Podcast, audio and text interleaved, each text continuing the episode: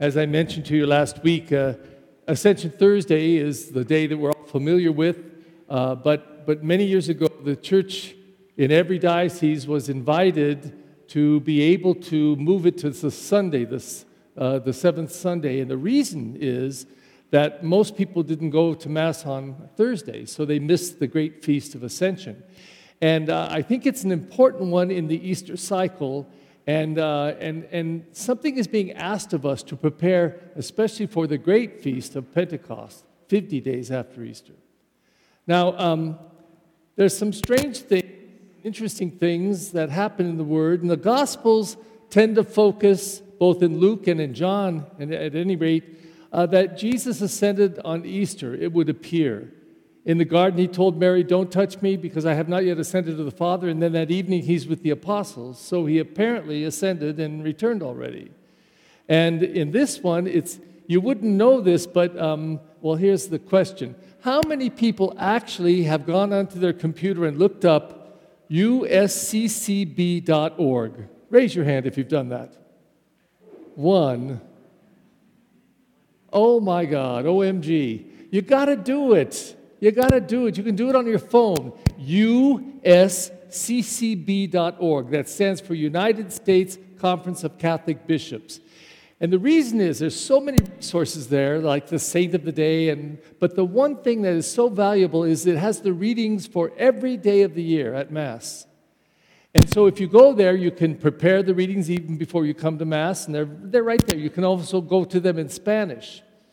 But there's another nice thing. So, like today, um, eh, you notice there's only twice where we ever say a reading from the beginning of the gospel according to, and this one said a reading from the conclusion of the gospel of Luke. So, it's the last verses of the gospel of Luke. Otherwise, it would just say a reading from the gospel of Luke.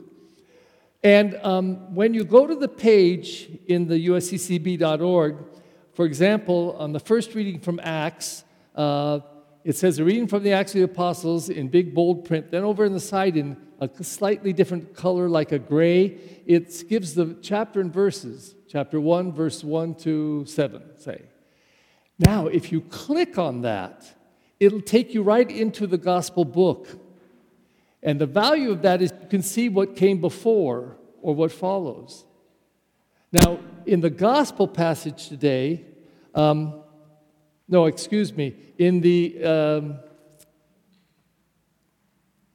in the, in the gospel of Luke, uh, we have the story of Emmaus. And that is right before this passage. Uh, and that took place on Easter morning, if you recall. Jesus rose, they found the empty tomb. That day, two disciples were walking from Jerusalem seven miles to Emmaus, and they heard about this empty tomb business, and they were all confused. And then Jesus started walking with them, but they didn't recognize him. For seven miles, they walked with him, and he told them everything about the scriptures that referred to him, but they didn't know who it was until what? He broke the bread. And it says their eyes were opened in the breaking of the bread. And he vanished from the sight. And they ran back to Jerusalem to tell the other apostles what happened. They said, The Lord has appeared to us. And they said, Well, he appeared to us too on the road to Emmaus. And this passage follows. So this is Easter morning, Easter night. And on this night, he leaves, he ascends, is what the scriptures say. Now, the even more interesting thing is that Luke wrote both the gospel and he wrote the first reading, which said it was after 40 days. So he doesn't even agree with himself. He doesn't even agree with himself. And you might say, well, what's wrong? It must not be true.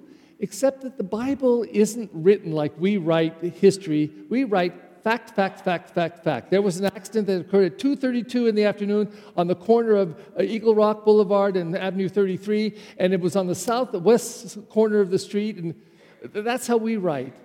But they write like the second reading said, with the eyes of the heart. And here's a good example.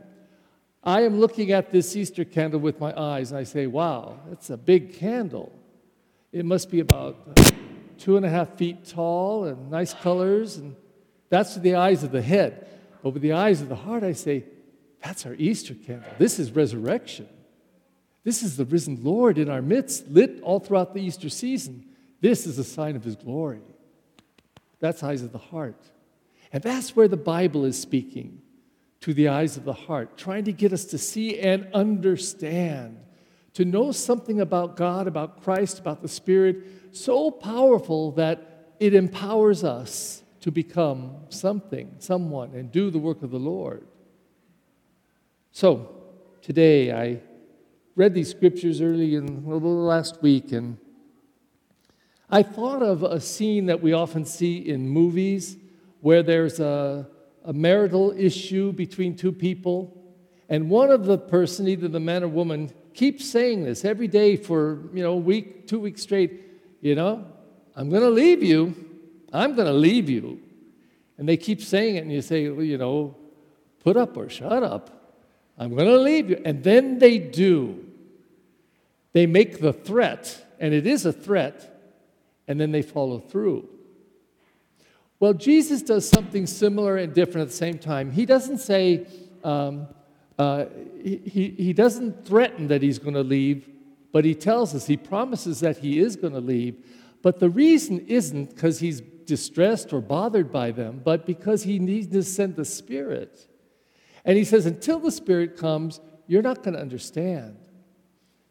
And it reminds me of the the idea of a mother bird, mama bird, pushing a, a baby bird out of the nest. And the way that the mother bird prepares the baby bird starts flapping the wings, her wings, so that the baby bird imitates and does it. Mama bird knows exactly when to do it. She kicks the bird out of the nest and the bird flies. That's the only way that the bird will get its freedom. Has to learn how to fly. It's funny, culturally, um, I asked at the last Mass, the Filipinos said they do the same thing, but I know it of the Latinos. They, they're thrilled if their, their son or daughter never leaves home. Never leaves home. So the son is 45 years old, still not married. Mom, you, uh, you and dad don't mind if I stay here another year or so. Oh, mijo, you don't have to leave. They're 45. You don't have to leave. You don't have to grow up. In a gringo household, the father says, Get out. You're old enough. You're 18. You're 21. You, you talk so big like you know everything. Get out. Learn how to do this on your own. It's just cultural. Well, Jesus doesn't say to us, get out of the nest, although that's what has to happen. He says, I'm leaving. And when I leave, you're going to feel distress. But the Spirit will be sent to you, will teach you everything. We've been listening to that for the last week and a half at Daily Mass. I'm going to leave. I got to leave. I'm going to leave. But I'll send the Spirit. Now, I believe that the church, even though there's discrepancy in these accounts of when he leaves, on whether it's Easter Day or 40 days later, but I think the church wants to celebrate this and realize we're not experiencing this, we're celebrating a past event. 2,000 years or so ago. Because you could rightly say to me, Father Perry, Jesus didn't leave us, he's right there in the tabernacle. This is the living presence of Jesus the Christ. And I would say, You're right. There's only two days that we don't have Jesus Christ in that tabernacle on Good Friday and on Holy Saturday. We take him out after the Mass on Thursday night and put it in another place, and the tabernacle doors are wide open and it's empty so that we enter into this mystery of Jesus being arrested and tried and, and scourged and carried the cross and is crucified and then entombed. And we look at an empty tabernacle for those two days, but starting two and a half days, starting on Thursday night. Similarly, we are being asked to enter into this period between Ascension Thursday and Pentecost, between the 40th day to the 50th day, Jesus is gone.